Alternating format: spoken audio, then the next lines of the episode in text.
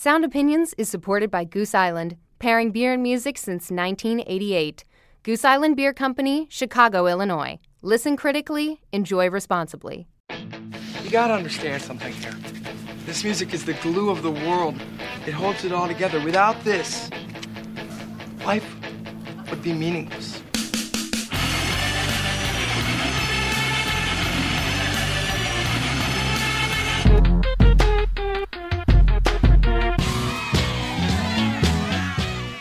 So crazy about? It's just music.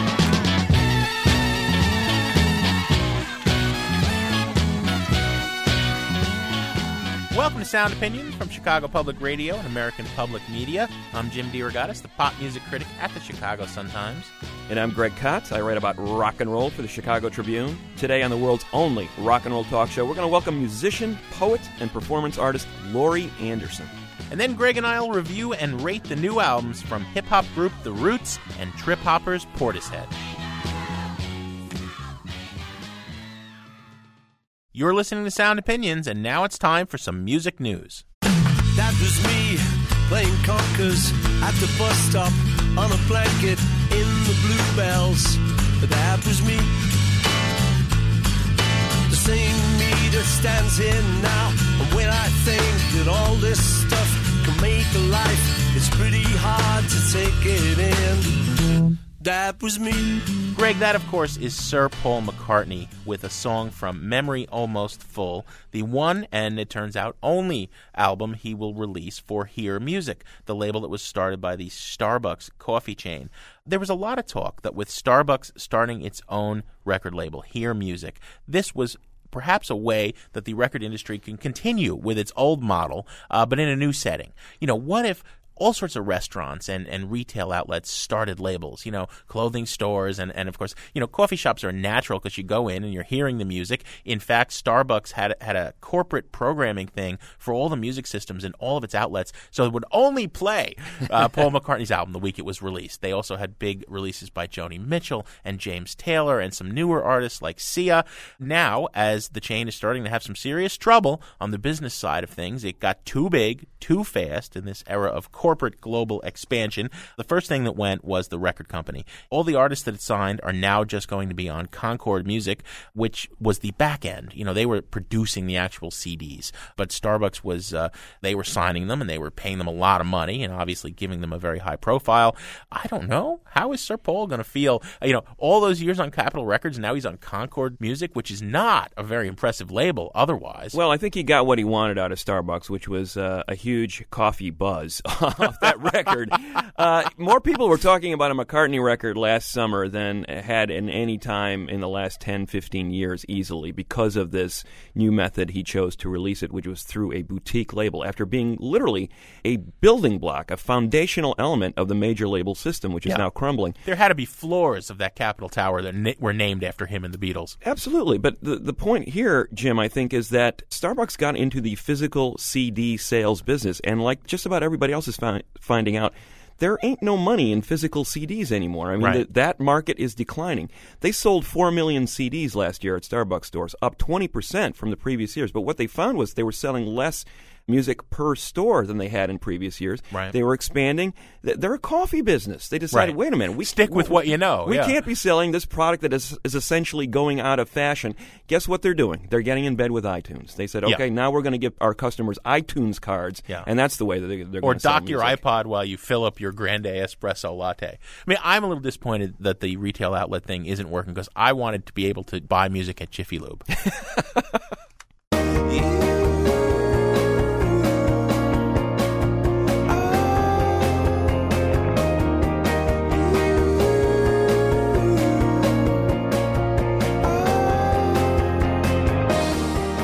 That's Coldplay, the UK band that has sold 30 million records in the 21st century. Only three studio records, 30 million sales.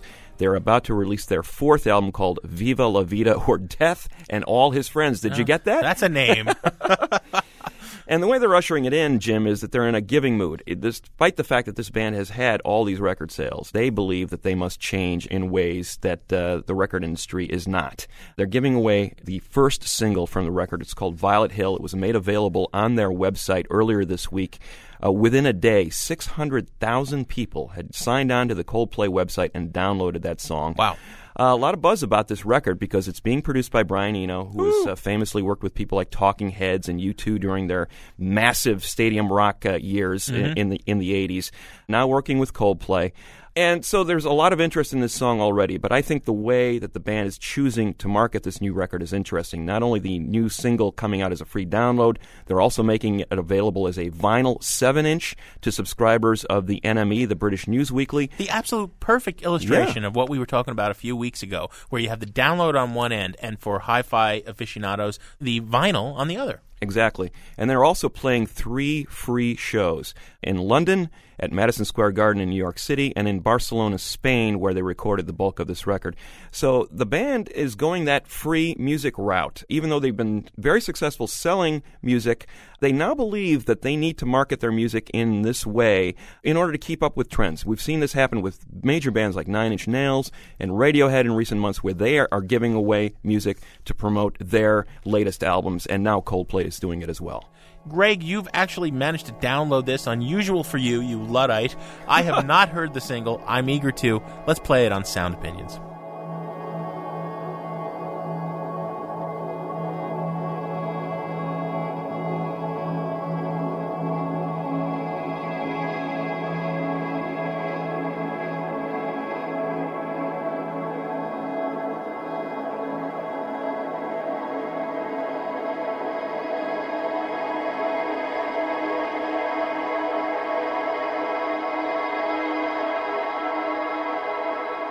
Was a long and dark December.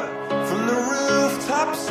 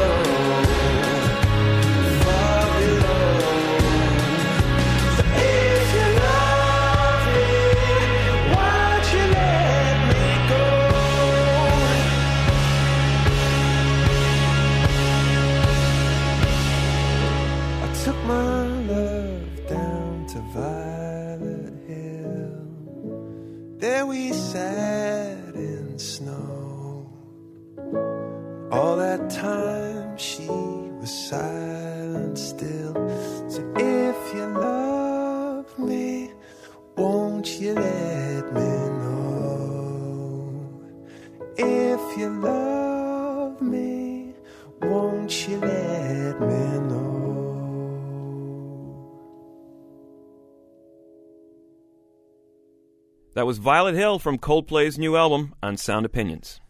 Oh, Superman.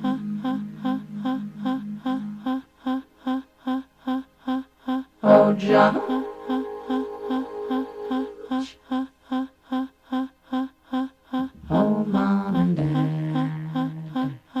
There is a wonderful song from 1981. Oh Superman was the uh, first track that Laurie Anderson recorded, an accidental single, an even more surprising number two chart topping hit in the UK, put her on the map in the US as well. Multi hyphenated, Greg. Performance artist, uh, recording artist, visual artist, great philosopher, great storyteller above all. It was a real treat to have Laurie Anderson in here to Sound Opinions to talk with us about her music, about her thoughts, about her own life. She was in town performing her new piece, Homeland, at the Museum of Contemporary Art, and she came by Sound Opinions. You're listening to Sound Opinions. I'm Greg Kot. My co host is Jim DeRogatis, and we are here with Laurie Anderson. Laurie, welcome to Sound Opinions. Thanks a lot. Jim, do you realize that we are here with the first uh, NASA artist in residence in uh, Sound Opinions history? I forgot about that piece of trivia. yeah. We have to get pretty Laurie to tell that story. You have to um, um, realize I'm also the last.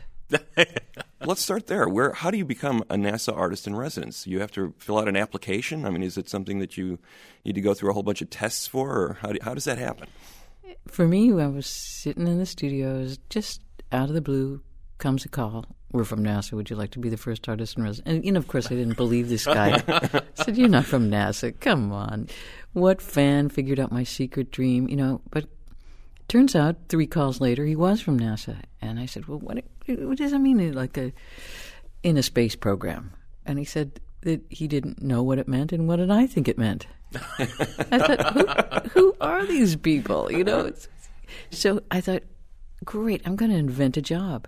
So I just went around to all these places, you know, Mission Control in Houston, a couple of years, Hubble Space Telescope in Maryland, and Jet Propulsion Lab in Pasadena, and and it just was a fly on the wall. And I think when they asked me to do this, uh, they had in mind some kind of like sexy techno project, like bounce light off one satellite onto another satellite onto the dark side of the moon kind of thing. So when I told them at the end of this time that I was going to do a long poem, their faces really fell. It was like a long poem. Why would you do that? You know. So I wrote this thing called "The End of the Moon," and that was a show that I did a couple years ago. But the thing I hadn't realized was that stars aren't there in a random way. There's a secret order in the sky. And the colors of the stars tell you their age, their origin, how they began. And I had never realized this before. I had never realized that I was living in an enormous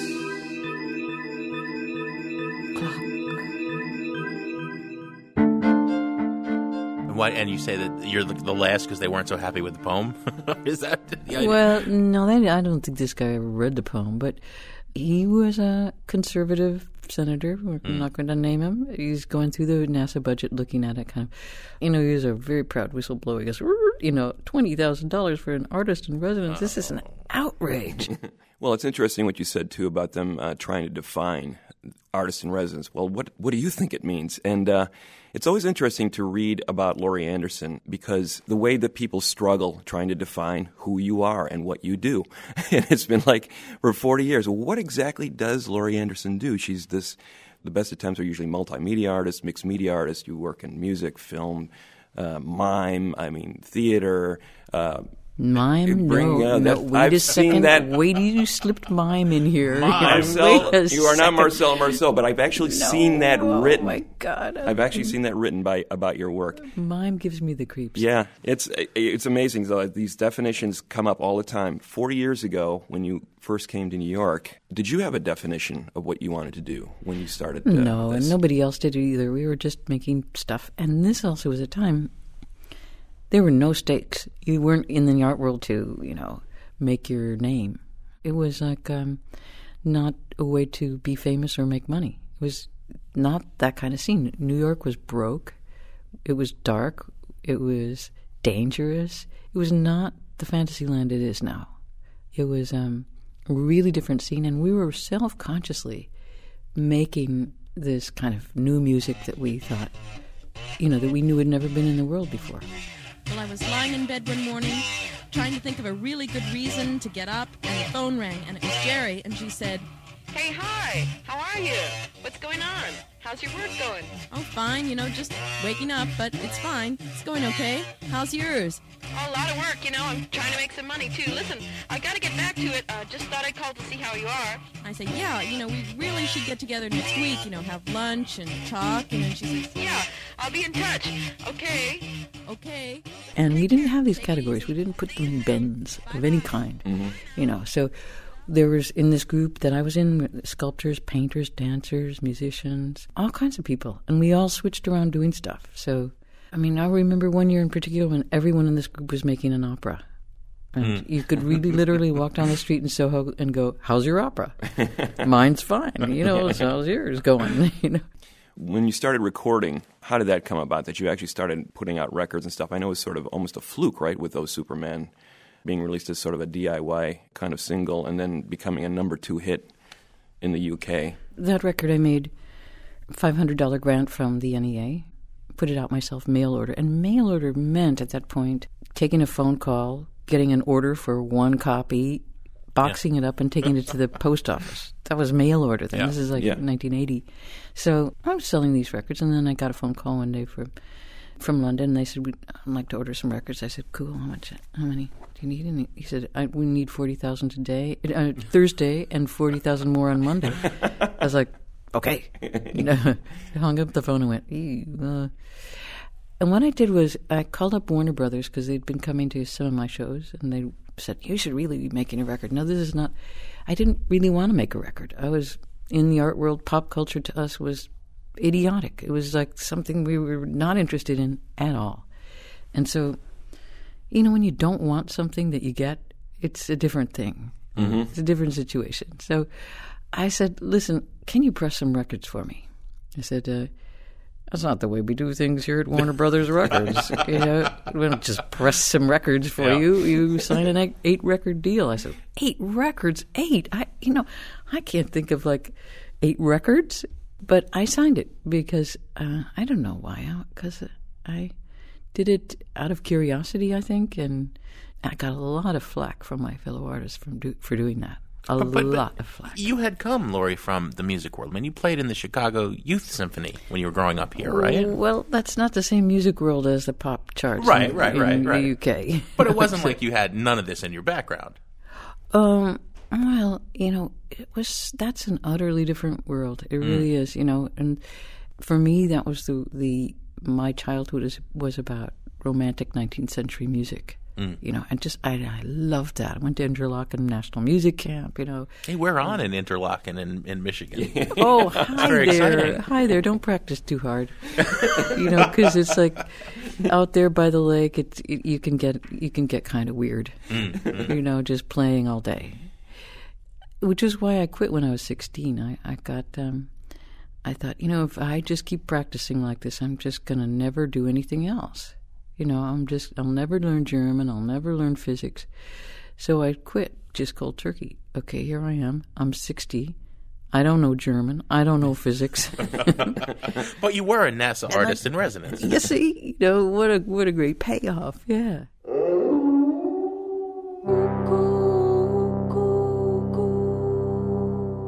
Coming up on Sound Opinions from Chicago Public Radio and American Public Media, we're going to continue our discussion with Laurie Anderson, and then we're going to review new releases from The Roots and Portishead.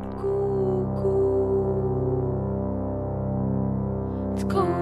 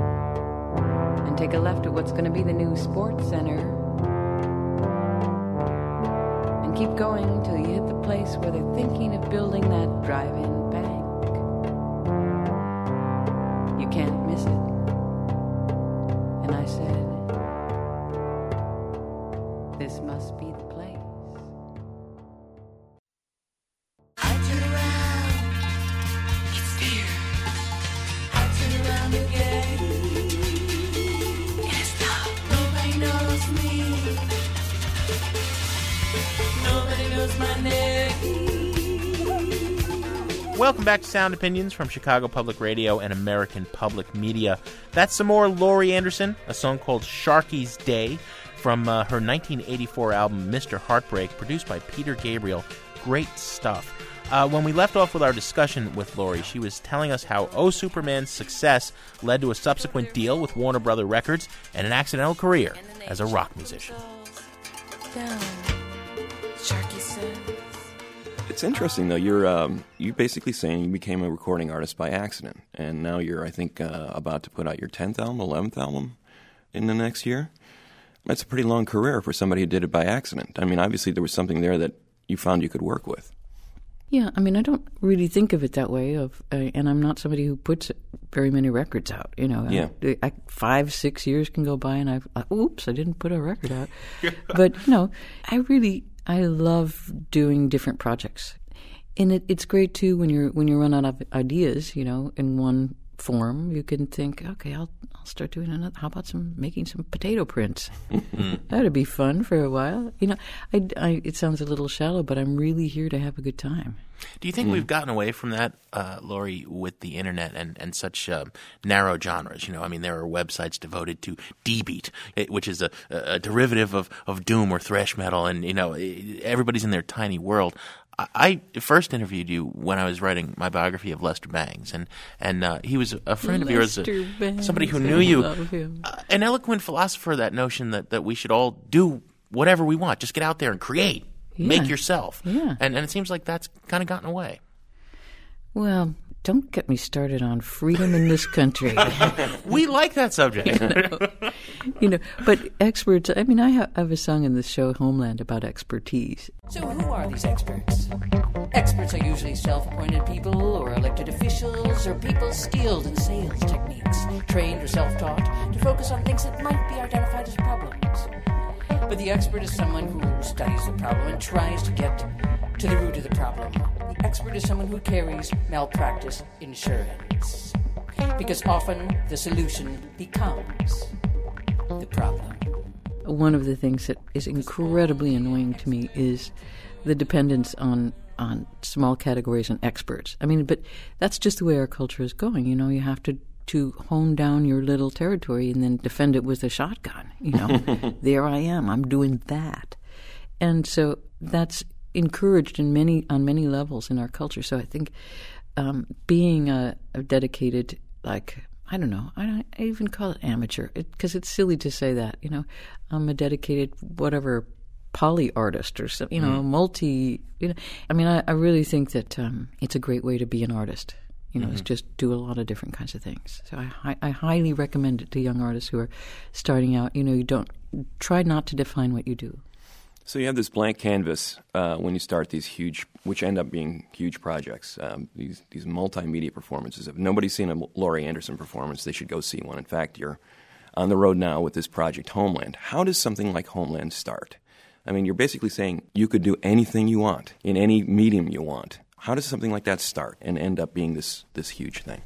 It's a, first of all, it's not a multimedia thing. It's it. This started out being a pure music thing because I fell in love with some some singers, and they were like these Tuvan throat singers. I Went to see them at the Himalayan uh, Museum in New York, the Rubin Museum, and these guys were singing. You know, and it is it's incredible to listen to them because they have being right next to their heads is like being next to a radio tuned to twelve stations. Yeah, they can make numerous sounds at once. Exactly. It's all with their mouth. yeah. It's so eerie. Plus, they play these gorgeous two-stringed instruments, Chinese instruments, erhu, that are very throaty violins. So they're they're like, ah, ah, ah, you know, there was a very kind of hoarse-sounding string playing. I started, uh, you know, I asked him to come into the studio and play with some New York musicians, and it, that was an incredible couple of days. So I played with a lot of people, really wide range from these Mongolian guys to like Marc Ribot and John Zorn and New York musicians and some pop people and improvising, actually, which I'd never really done before. So with a really wide range of people. And I thought, you know, I think I'll try making a record this way, writing it on the road, Mm-hmm. seeing what happens, trying out with audiences and improvising, not really knowing what I'm doing. You can hear those sounds in this piece, even though they're not there. You can hear the violin kind of thing. Concentration. Empty your mind.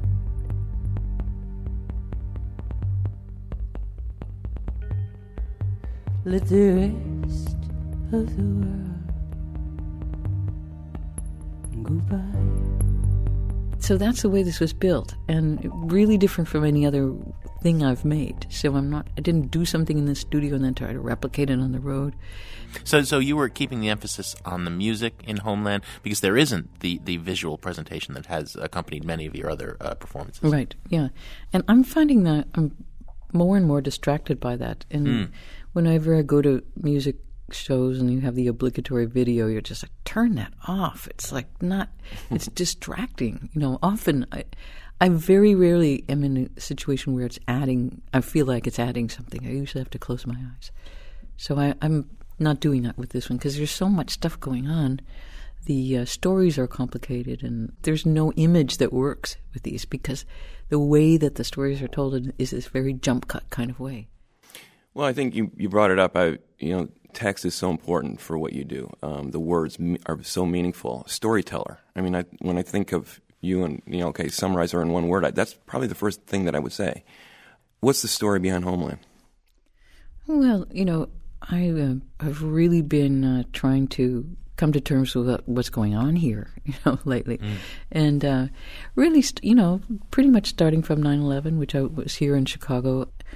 I think it was um, when I was making a film in Japan, uh, maybe in 2003. I was working there, and um, this was a film of uh, kind of visual fables with little short stories. I was working with the translator, translating these little stories, and um, one of the stories was about losing things and like just this feeling of losing things. You know, like you have this feeling like, but you don't know what it is you lost. You have this thing, I lost something. You can't put your finger on what it was. Your car keys, your briefcase, your wife, and you know, it's just like this feeling of like, whoa, oh, lost it. Um, so anyway, the translator saying, "No, what did you lose?" And I said, "No, it's it's the feeling. It's not the thing. It's the feeling of losing something." And then she said, uh, "Well, when did you lose it?" And I thought, "I'm being psychoanalyzed by the translator. Thank you very much." And so I thought, "I'm going to make an effort to think. When did I lose it?" And I realized that I wrote this at, at the moment that we were in, invading Iraq, and you know what I lost was my country. And I had put this little story in the film next to an image of Mount Fuji. There is no more iconic image for place, for where you come from, how you feel about where you come from, than that. Mm. So that and many other experiences in terms of like moving around this country and looking at what's going on made me want to write something because I don't feel that even in the middle of this, of the elections, it, it feels like nobody's actually discussing what's going on. You know, I mean, I know the candidates are talking about important things like, you know, healthcare and global warming and the war to some extent, but nobody is really saying, you know, we have our military budget is bigger than the rest of the world's combined. Yeah, yeah. I mean, that is monstrous. What are we doing? What What is this about? I mean, there's a reason we can't do all of these other things. Mm-hmm. You know, Well, even the very title of your piece, I mean, homeland is such a, a loaded word. I mean, it always reminds me as a student of history of it, it, it's dangerously close to fatherland, and, and it's just fraught with these connotations. Like, everybody has a home. and we never call Americans don't use fatherland or homeland or motherland. You know, we just don't. Yeah. That's not in our culture. So it's an imposed word that's already fuzzy and sentimental in a way that's kind of creepy, mm-hmm. Yeah. paired with security. Mm-hmm. Well, it, it goes back. I mean, we talked about Oh Superman, and, and, and you think about those electronic arms of the mother, you know, embracing the child, you know, or whatever she's embracing. It's it's taking this very comforting image and giving it this very malevolent kind of vibe. It, it seems like there's always that ambiguity that it's at the heart of a lot of your work. You're not telling people what to think, but you certainly are making them think about stuff, and that seems to be the point. People know this. They don't need me to beat beat them on the head with facts, you know. But I I can't help putting this stuff into my music and stories because it, to me it's the most intensely interesting thing going on, mm. and because it is an, a time where stories are being told and analyzed. So that's what I'm trying to to uh, those kinds of stories about authority, power, and also really you know consumerism in in a certain way. You know, it makes it sound really like pretty dry to say that well, the, my topics. Yeah, but you know, you are. It's, it's, music. You know, it's yeah. music. It's like people playing music and singing songs, and I'd say it's one third politics, one third like sort of strange dreams, and one third just pure music. You know, you have a, an amazing vantage point on this whole thing because you know on 9/11, you were here in Chicago that morning. Uh, you were scheduled to play a show that night, and that morning your city was attacked. Um, Lou Reed, the person you've been living with for the last 15 years, 20 years, is blocks away from that event while you were half a continent away. It must have been a traumatic experience for you, and yet you went through with this amazing show that night while everybody else was shutting down. Major League Baseball wasn't playing any games, they were shutting down art galleries, nobody was going out of their houses. Laurie, how did you sort of process that day and, and decide to go ahead with a performance that night, which, by the way, was an extraordinary event for the people who were there. For me, too. It really was amazing to be singing about the present. That was because usually you don't, you're never in that situation. Yeah. Mm-hmm. Never. It's like, whoa. And we really didn't, we, we didn't know what was going to happen next. The promoter called me and he said, look, around noon, and he said, a lot of people have been calling and saying they're coming to the show. Do you want to do it? And I said, you know, I really like being with people. I trust people. I like being in a group of people. I like that kind of energy. And this is one of the reasons that I bother to go out on tour. I don't just concoct these things in my studio and ship them out and sell them. I actually like the energy of seeing real people and seeing what will happen. And, and all of the kind of accidental things that can happen as well in a live show and, and, improvised things and things that are just not on the schedule. So yeah, that evening was uh, very very intense. It's one of the one of my best memories as a musician of being with people and making that kind of music and feeling the, the contact with them. That's that's what I'm in this for. I'm not in this to kind of go look at me. I'm in this to have a kind of give and take situation, and that that really only happens in a in a live show. Mm-hmm. Did you feel like, uh, you know, the music was going to be up to the occasion? I mean, obviously there was all this stuff swirling around uh, in the air. What, what are we feeling? You know, this this incredible sense of disconnection and anxiety about what's going to happen next, and it's almost like, what do you say in that sort of a situation? Did you did you feel like there was a role that your music needed to play that night, or was there, you know, you couldn't go that you couldn't go there because that's just too daunting. I mean, I'm just curious about how you felt your music, what it needed to do that night for, for those people that showed up. It's a kind of heightened version of what I always hope it will happen, which is to, uh, you know, that it's that it touches people. I mean, I'm I'm into heartbreaking. I really that's what I'm mm-hmm. want to do. I want to break my own and other people's. You know, mm-hmm. it's like just open up to music because music can take you places that other things really just never can because it's, it's so uh, physical and especially physical when you're in a place feeling those sound waves pounding on you and it's not just kind of coming through your your computer speaker or your, your you know really small, tiny headphones competing with the street. But music that like floods over you so. Um, you know i wanted to just to sort of finish up the story about that evening the last song was a song that obviously was not written for that occasion. Uh, it had been around Love Among the Sailors. Do you remember that? And those last few lines, oh my God, it was devastating. Do- Would you mind reading it, or at least No, I just don't sort of mind. talking about? I mean, I have it in front of me Oh, here in case you want it. yes, I do. Uh, yeah, this is from uh, a song called Love Among the Sailors. yeah. There is a hot wind blowing, plague drifts across the oceans. And if this is the work of an angry God, I want to look into his angry face. There's no pure land now, no safe place. Come with us into the mountains, hombres, sailors, comrades. End of the show. Got a dry eye in the house. Comrades, boy. That was pretty heavy stuff. And to be able to pull a song like that out at that moment, you know, that was, uh, I think everybody needed that. I've forgotten that song was in the show. yeah, that's the way the night ended. I'll never forget it. Uh, and no one else who was there will forget it either, I'm sure. So, Isn't music great? Yeah. you just can do so many things you just wouldn't do otherwise. You know? it's amazing how this stuff holds up, right? I mean, that was written how many years before Yeah, that? right. You know? So it's, it's, it's, it's amazing stuff. Laurie, it's been an absolute pleasure having you here. Thank you for coming by It's Sound Opinions. been really fun. And you're alone on an island now, tuning in. Did you think this was the way your world would end? Hombres, sailors, comrades.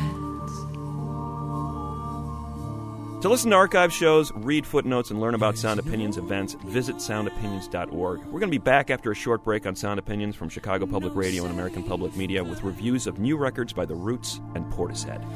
And we stand here on the pier, watching you drown.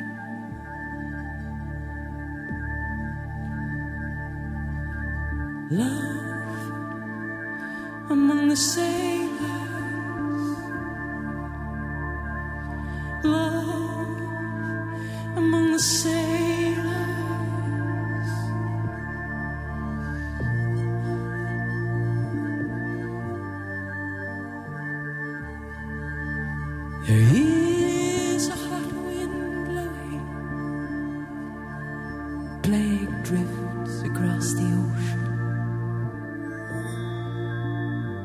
And if this is the work of an angry God, I want to look into his angry face. There is no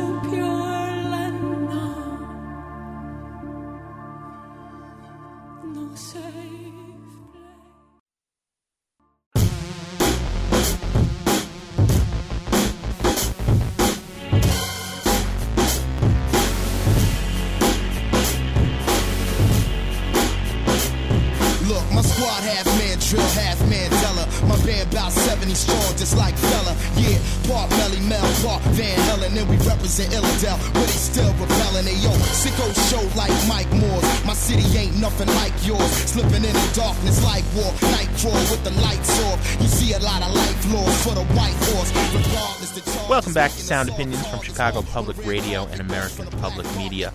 That is a track by The Roots from their eighth studio album just out, Rising Down. The song is called Get Busy. Like a lot of tracks on this album, it has some guest stars, including that uh, Philadelphia rapper, Petey Petey. What a great name. I love that. Petey Petey. I'm going to call you Cotty Cotty from now on. Who are the Roots? Uh, Greg, it really depends. Uh, They're different things to different listeners. I think a lot of people have come to know them in the jam band nation as that group that comes out at Bonnaroo and festivals of that ilk and plays for three hours. the one with the drummer with the huge afro, right? That drummer is also an incredibly versatile producer, Amir Questlove Thompson, who has worked with artists as diverse as D'Angelo and Erykah Badu on one side, and John Mayer and Hank Williams Jr. on the other.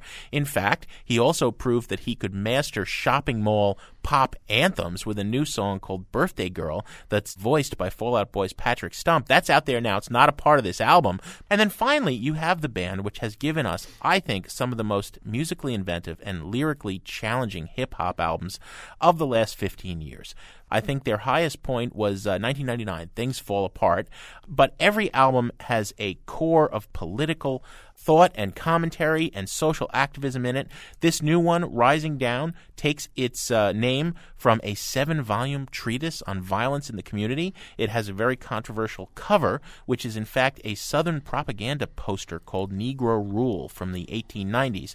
And like all Roots albums, this band, which is centered around the drummer, Questlove, and the main vocalist and lyricist Tariq Black Thought Trotter also has a lot of guests. On this album, uh, we have uh, Talib Kweli and Mos Def and Common and a lot of uh, younger up and coming names.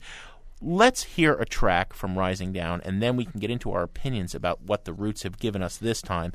This is called I Can't Help It. It's uh, at the midpoint in the album, and it's got as guest stars Malik B and Porn on Sound Opinions.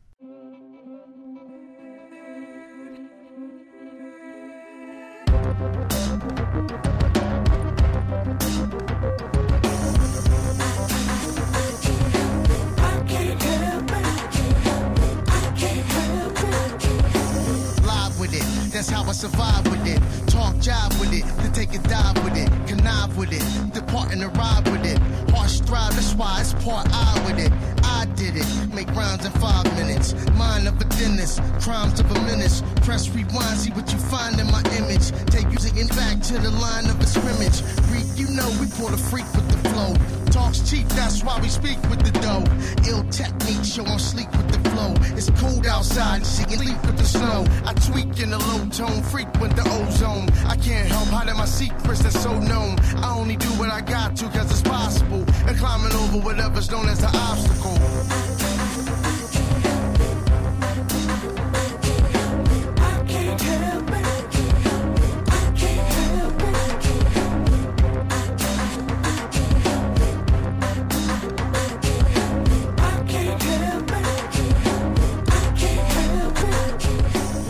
I Can't Help It from the Roots' eighth studio album, Rising Down. Jim, uh, group out of Philly, started out with this association towards the more jazzy neo soul side of the uh, hip hop spectrum. I think they were viewed as backpacking hippies who Yeah, happened yeah. to be a hip hop group back in the early days. Not hardcore enough for the streets, you know? They weren't gangsta enough for, for a lot of people. So it's interesting to see that the, the turn their music has taken the last couple of records, especially with Game Theory, their record in 2006, and now uh, the latest record, Rising Down. This is some of the hardest hip hop out there right now, and some of the, the most depressing in some ways, some of the darkest. They've stripped away those jazzy keyboards that used to flavor their records, and now you notice all the keyboard tones are those really deep, burbling synthesizer tones. Yes, it's Um, a very edgy, unsettling album. it is. Just listening to it, you don't have to hear a thing of what they're saying. Just the sound of this thing will creep you out. It basically comes down to those really deep bass synthesizer tones and just amazing drumming of, of Questlove Thompson. I think, again, uh, one of the underrated drummers. I mean, people talk about the the outsized personality on stage. You know, here's this guy with this huge afro, dwarfing this little trap kit that he's playing. You know, with the pick stuck in the, Yeah, yeah, in his yeah. hair. But you know, he's a really smart drummer. He gives the songs exactly what they need. The grooves here are, are really terrific. There's one track in particular, which is basically it's called 75 bars, which is just Mm-hmm. Questlove laying down and Black Thought, the primary MC in the group, just spitting fire over the top Yeah, of it. Is yeah. the best way I can say. it. There's no choruses, there's no niceties in that in that song, no melody, but it is amazing. I am such a fair nigga. You in a battle telling me you not ready like you figured I'm a bear with you. I don't care, niggas. You now listening to the sounds of the money making jam trillionaires, nigga. Gentlemen of an extraordinary league. You never see me blowing on no ordinary weed. What I'm smoking ain't a product of no ordinary seed. Your boy is heavy treat. I'm feeling merry as a Tyler Perry scene. That song to me points out the problem with this album. The Roots, the last couple of records, like I said, since 1999, they're a masterpiece. Things Yeah. fall apart. They've been wildly inconsistent. Some of the guests here are, are brilliant. They work wonderfully. Common has been part of their Okayplayer circle of, of friends for a long time, and Yep. he contributes, as does uh, Mos Def. Those guys are great. But a lot of these other rappers, they, they lose the plot, and there are some really bad lines. The the thrust of this album is about nihilism in the black community, the Mm-hmm. stuff that, that leads a teenage kid to think that guns and drugs are the only way out. But then you have a line like, between the greenhouse gases, Mother Nature's spinning off her axis. And it's like, oh man, who's that? Which one of the guests was responsible for that? And don't let him come back to the party. I, I wish that it had just been the Roots and maybe a, a few guests like Mos Def or Talib Kweli. And, and you know, who are all these other people and why are you diluting the strength of this music? Well, a lot of them are ancillary members. Like Malik B used to be in, in the Roots, and some of these other people that you that you referenced, like Dice Raw and Porn, people like that. They're, I mean, they're sort on. of friends of the band. It- you know, it's not like high profile guest stars. I mean, yes, Common's on the record, but, but Common's been working with these guys forever. Well, he was one of the good guests. Yeah. I think a lot of the other guys aren't, and I don't think that they edit their lyrics and say there are some lines here that don't live up to what the message is in the others. I, I would agree that the record is, uh, and I had the same problem with Game Theory. Uh, I, I thought it was the same kind of like one trick pony kind of record where, you know, okay, the world's a dark place, but they lost some of that sense of play and melody that I was hearing. Things Fall Apart to me is still the high point of this, of this band. 1999 release, one of the great hip hop records of the 90s, and I don't think they've quite equaled that here again. So I- it's a mixed record for me. There's some great stuff on here. I agree with you. It's a little diluted with some of the guest vocalists on the record, and uh, I would give it a burn it rating on our patented buy it, burn it, trash it scale. Absolutely. Go out and buy Phrenology and the record before that, Things Fall Apart. This you have to just burn.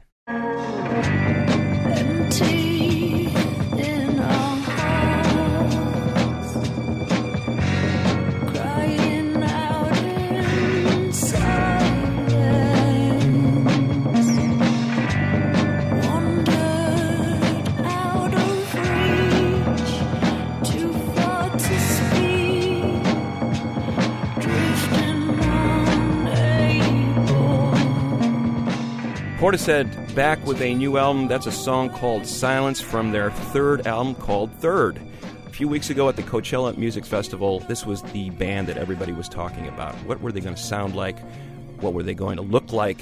Uh, they'd been away for a decade. One of those bands that had captured a lot of music fans in the mid 90s with a debut album called Dummy, which uh, for many people personified the British trip hop movement. What was trip hop? It was a basically a British response to American hip hop, based out of Bristol, England. And there was three key bands slash artists involved in that movement, and they included Portishead as well as Massive Attack and Tricky, and they all made defining albums of sample based music that redefined the sound of hip hop in a British sensibility. The key to the Portishead sound was a vocalist named Beth Gibbons. Dreamy vocals over these sampled beats and became the coffee table band of choice in the mid 90s for a lot of people. If you had a wine and cheese party, if you had a dinner party and you didn't want to chase the guests away, but you wanted to play something cool, well, Dummy was the choice for a lot of people. They moved away from that sound very quickly, though. They got sick of that tag, trip hop. They wanted to do something new. They put out a self titled record in 1997, which ventured into darker terrain, and then went away for 10 years. Reformed a couple of years ago, uh, started making new music, and it's a radical shift from what they initially sounded like. Here's a taste of it. It's called We Carry On from the third Portishead record on Sound Opinions.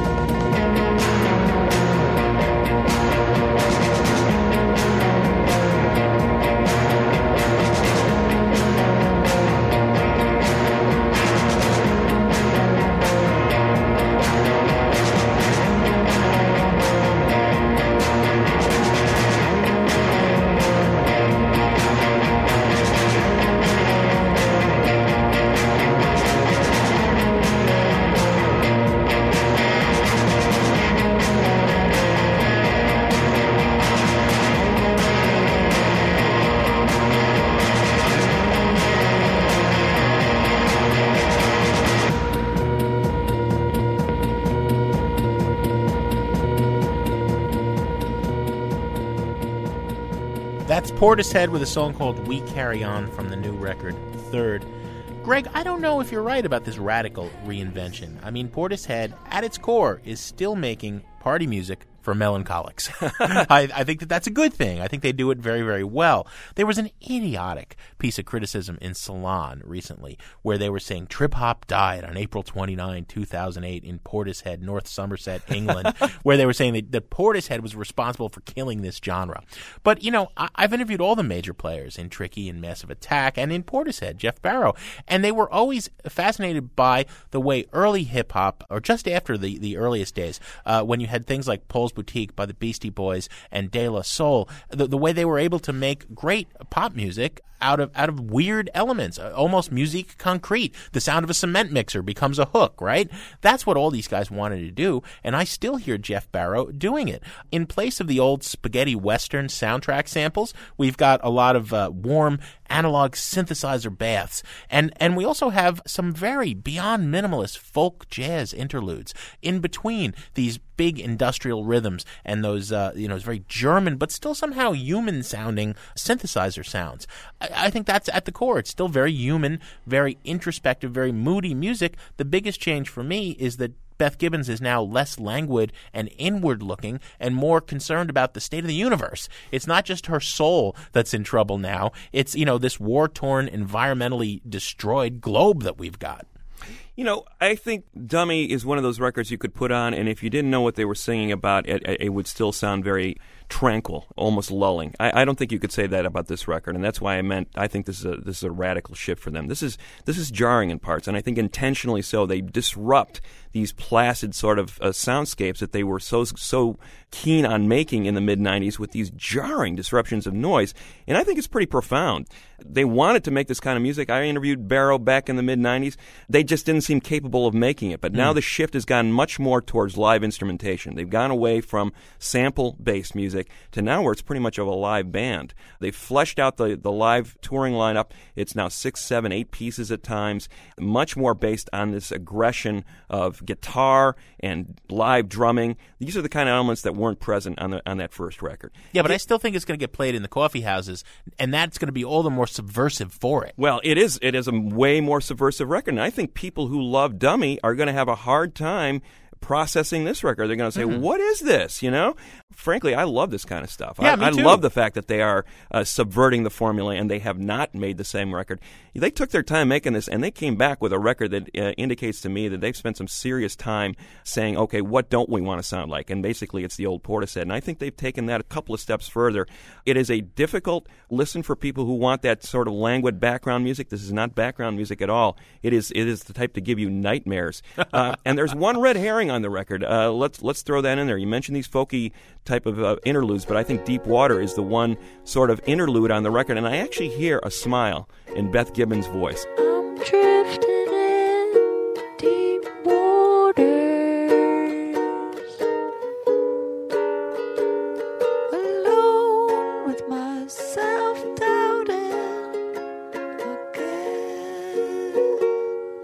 Even though she's singing about hard times, she's singing about I can weather this storm. And that is fresh territory for Beth Gibbons because you never got that impression before. Well, we both like it, and we could go on and on, but I think it's a buy it from both of us. It definitely is.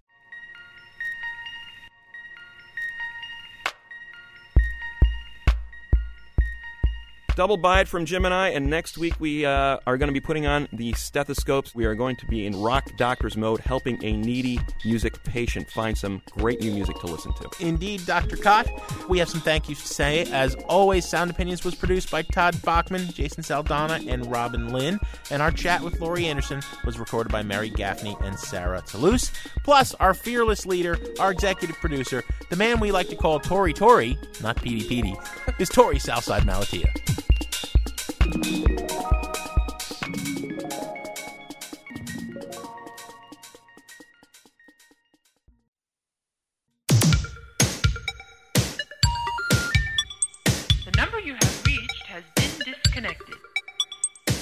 On Sound Opinions, everyone's a critic. Now it's time to hear what you have to say. New messages. Hey guys, this is uh, Jedediah Gant from Raleigh, North Carolina. I was just calling to say that I just listened to your uh, One Note Wonder show from last week, and I just wanted to say that I think one of the bands that uh, one of my favorite bands is actually a one note wonder and has done the same thing over and over um, throughout their career, which is uh, Weezer.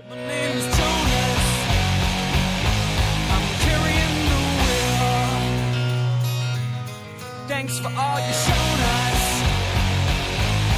This is how we feel.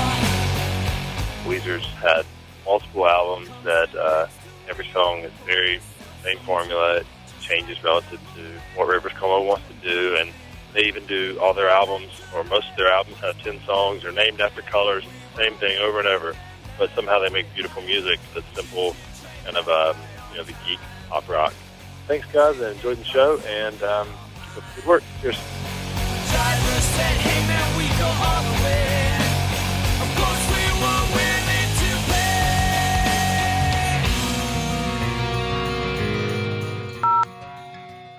I'm Allison Overton from Raleigh, North Carolina, and I nominate T Rex, Marc Bolan and T Rex. And actually, he had two one note careers first with Tyrannosaurus Rex, with Steve Peregrine Took, and then T Rex.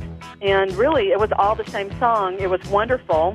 Maybe there, it was somewhat diminishing returns by Hanks, but his first few records were really wonderful. So thanks for your shows. I love your stuff.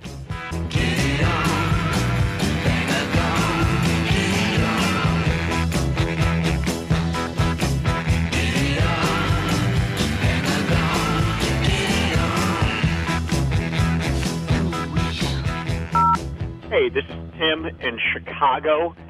I'm uh, really digging the show about the one no wonders and definitely agree with ACDC. Thank you for giving these guys the respect they deserve. I also wanted to suggest, in a slightly different vein, the meters. Because the meters never stray all that far from that meter sound. They just have that kind of crazy beat and that, I mean, the rhythm section. The rhythm section is so tight and yet so all over the place. I would recommend for anybody not familiar to just get down. I'm going to recommend Africa.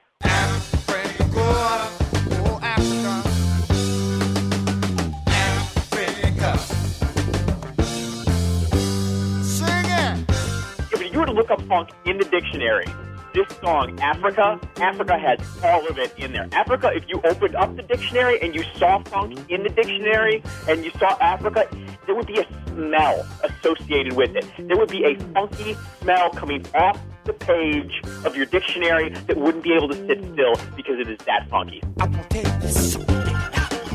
That's all I have to say. Thank you. Great show, guys. Hi there, this is Justin from Minneapolis, uh, Minnesota, and I'm calling to comment on the one note wonders. If you ask me, you missed one of the biggest ones of the last decade, and that would be the Foo Fighters. They uh, have released probably what five, six, ten, thirty albums. Everyone sounds the same.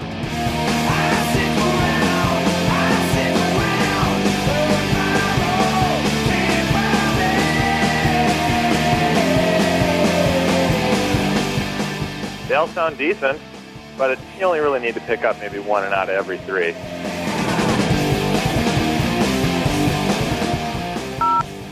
Hi, my name's Ryan, and I'm from Berwyn, and the one note choice I have is uh, New Order. All I gotta say is everything's gone green.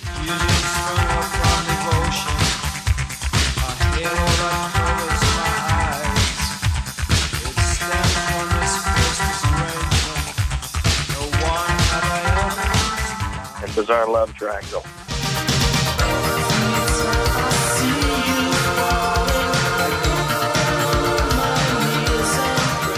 Almost the same song.